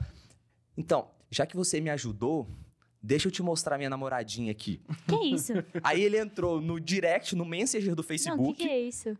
e começou a mostrar a conversa com ela. E começou a me mostrar a foto dela. Só que não era foto qualquer. Era nude dela. Misericórdia. Aí eu fiquei olhando, tipo, o Misericórdia, isso no que, que avião. eu falo, né? Aí ele. Abre a porta que eu vou é, descer. ele falou, bonita, né? Eu falei, é, bonita e tal. Pois é, Amigo. 21 anos.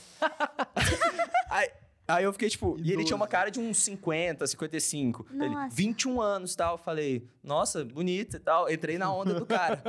Aí ele falou. Não, e o pior é que ter, só, só um parênteses aqui, que eu acordei, eu, na hora que chegou o lanche, o cara tava mostrando a foto, eu fiz exatamente assim, ó. Não, na hora que a mulher foi recolher o Na hora, lanche. que a, é, na hora que a mulher foi recolher o lanche, Eu sei que, o estúdio ela, tá ela me acordou, aí eu só olhei assim pro lado, assim, aí o cara tava assim, tinha uma foto de uma mulher com sutiã, assim. Falei, pô, os caras tão na resenha ali, vou voltar a dormir, tá ligado? E Tenor assim, não entendeu Penone, nada. salva. entendi nada. Eu falei, caralho, como é que eu encerro esse assunto e tal?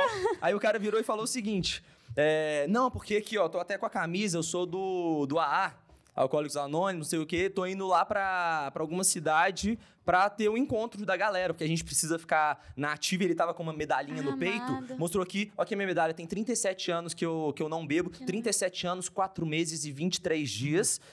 Aí eu falei, nossa, parabéns e tal, sensacional. Depois ele vira e fala, tipo assim, é... Não, porque essa droga aqui, esse vício, eu superei. Mas esse aqui mostrou a foto da mulher de novo. Esse aqui eu não consigo superar. E o cara, não, maluco. É aquela situação que você só fala, aham. É, é, Aham, é, interessante. e torce pra tal. acabar E eu logo. doido pra colocar o fone de novo. Aninha, agora deixa eu só te perguntar, vamos, vamos migrar de assunto aqui, vamos voltar a falar sobre empreendedorismo. Isso é uma coisa que todo mundo vai enfrentar, né? Que quem, quem cresce na internet acaba passando por situações como essa, ou quem pega voo Quem ou pega ônibus. um desconhecido. É, dicas que você dá pra essa para uma menina que tá querendo começar a produzir conteúdo, ou também, obviamente, pro menino, mas Posso só dar um último, um- última conclusão Lógico, desse, desse claro. caso que Tô eu doida. esqueci? A menina era garota de programa e ele apaixonou por ela. Ah, ele falou, é E verdade. ele falou que tava apaixonado por Cara, ela. teve todo um storytelling, né? É, é, tem. Nossa, No final ele falou: compra meu curso, arrasta pra compra meu curso. Vai lá, continua. Então, é, quais dicas você dá pra essa pessoa que tá. Como a gente tá direcionando isso pro público feminino, a, a maior parte provavelmente vai ser menina que tá assistindo, mas pra essa pessoa que tá querendo começar a produzir conteúdo pro YouTube principalmente, que é uma produção mais delicada, a gente fala que tem que postar todo santo dia, que tem todo dia tá postando, ou nos- no Instagram, TikTok, pra pessoa conseguir ter um sucesso como que você teve aí e tá bombando, maior canal de julho. Eu acho que três pontos assim. O primeiro seria antes feito do que perfeito. Antes você tá produzindo e soltando do que. A gente é muito. Assim, eu sou uma pessoa muito perfeccionista. Então, às vezes, eh, não vai sair daquele jeitinho exatamente como a gente quer, mas não dá pra gente deixar de produzir, de soltar o conteúdo por causa disso. Escutou, Vagão? É. Viu, ouviu o Vagão? É, você tem que soltar. Você tem que ir soltando, você vai se encontrando no meio do caminho. Mas não pode deixar pra. Não pode adiar demais esse momento, sabe? Uhum. E ser duro demais consigo mesmo. Acho que o segundo ponto é não ligar pra hate. Com certeza vai ter gente ao seu redor que vai falar mal de você, que vai te desmotivar, muitas vezes por querer estar no seu lugar. Eu acho que o terceiro ponto, eu acho que é o mais importante de todos, que eu considero que foi o que me fez ter esse crescimento em asce- ascensão nesses últimos tempos. Que é, quando a gente faz uma trend, é muito importante a gente estar atualizado em todas as trends e ver o que, que tá bombando. E a gente não pode perder nenhuma, né? Uhum. A gente que é criador de conteúdo, a gente tá sempre de olho no que, que as Uhum. pessoas estão fazendo. E quando você faz uma trend, você surfa na trend. Você ganha, você tem uns ganhos consideráveis ali com aquela trend. Ainda mais se você fizer ela no time certo. Agora, uma coisa que eu aprendi, e meu pai falava muito isso e hoje eu entendo, que é quem chega primeiro bebe água limpa. Então, é muito diferente você seguir uma trend do que você conseguir criar a sua própria trend. Então, você tem que ter um espaço do seu tempo para fazer conteúdos que estão bombando, mas você não pode abrir mão de tentar lançar conteúdos autorais. Ah, autenticidade. Autenticidade. Eu só consegui deslanchar porque eu trouxe alguma coisa de novo. Eu ia ter um crescimento legal se eu fizesse o que todo mundo tá fazendo no time certo? Ia ter. Porque eu tô seguindo o fluxo do que a internet tá, Uhum. tá, tá indo. Sim. Mas eu só consegui despontar, destoar a partir do momento que eu consegui criar coisas novas. Uhum. E aí, eu não surfei na trend dos outros. Meio profundo. Mas eu era Surfaram a onda. Eu era a onda, entendeu? Aham. Então eu vi canais do Brasil inteiro. Isso é muito bizarro. Canais de 10, de 5, de 20 milhões, de 1 milhão, de 100. Todos copiando a minha trend. Legal. Então eu falei, caramba, ali eu percebi que eu acertei. Então, desde então, eu faço coisas que bombam, eu faço coisas na linha do que tá bombando, eu faço trends, mas eu não deixo de dedicar um tempo, assim, da minha cabeça, de, de, de separar uma massa cinzenta ali pra só tentar. Claro que vários vão flopar, vá- vários não vão, não vão vingar, mas você não pode deixar de tentar lançar coisas autorais e coisas novas, porque quando você acertar, vai compensar todos os erros que você teve, todas as tentativas que, que não sucederam, sabe? Uhum. Sensacional. Então a lição que fica é: não surfe a onda dos outros. Seja, Seja a a onda. Seja a onda. É, Profundo isso. e não sente no, no lugar perto da janela do ônibus. É. É, é, as lições, lições que a gente teve hoje. Cuidado, viu, gente? Sensacional. É. Nem e nem no do avião. Não sente em nenhum lugar. É, se você vê não o João sente. como trocador, mude de ônibus. Vo- Foge. É, vá a pé. Cara, então é isso, né? Sensacional esse Queria papo. agradecer demais a Aninha por ter vindo aqui no nosso podcast. Foi um prazer receber você. E a gente queria saber onde, onde a gente pode encontrar, onde as pessoas que estão assistindo podem encontrar o seu canal, Instagram, tudo mais. E também palavras finais aí pro público. Você quer deixar uma mensagem para quem tá assistindo? Gente, muito obrigada. Queria agradecer demais pelo convite. É, fiquei muito feliz de estar aqui hoje. Desejo mais sucesso ainda pra vocês. Vocês podem me encontrar no Instagram, é Aninha com dois N's. No. Ó, não. Aninha, é YouTube que é Aninha com dois N's. Instagram é Ana Clara Rios com dois N's também. E no TikTok, cada user é de um jeito, tô precisando mudar isso aí. E no TikTok é Ana Clara SR underline, que é aquele tracinho pra baixo. Ou então na vida, né, gente? Nos ônibus, nos aviões. Quem sabe, quem sabe a gente não se esbarra por aí. Pô, é isso aí, galera. Então, as redes sociais dela estão aqui na descrição. Cupom da Minimal também, Aurum20. Ou se você estiver assistindo isso em novembro, corre lá que tem promoção de Black Friday para você comprar as suas camisetas. É isso aí. Valeu em por mais breve um tem que episódio. voltar ela com o Enaldinho junto, né? É, tem que fazer. gravar esse Vamos botar esse a papo meta aí. de like aí, ó. Se tiver quantos likes, estou. Nosso canal ainda tá pequeno, então Tá vamos pequeno. botar mil likes. Mil, Mil likes. likes. Mil likes a gente traz a Aninha e o Enaldo, Tem beleza? muita história de casal pra contar. Muito. Maravilha, a gente quer saber, quer queremos. aprender junto com os dois e também escutar todas as histórias. Você já contou várias hoje. É isso. Vagão, Aninha, muito obrigado junto. pela sua participação. Valeu, Vagão. É nóis. É nóis. E até a próxima.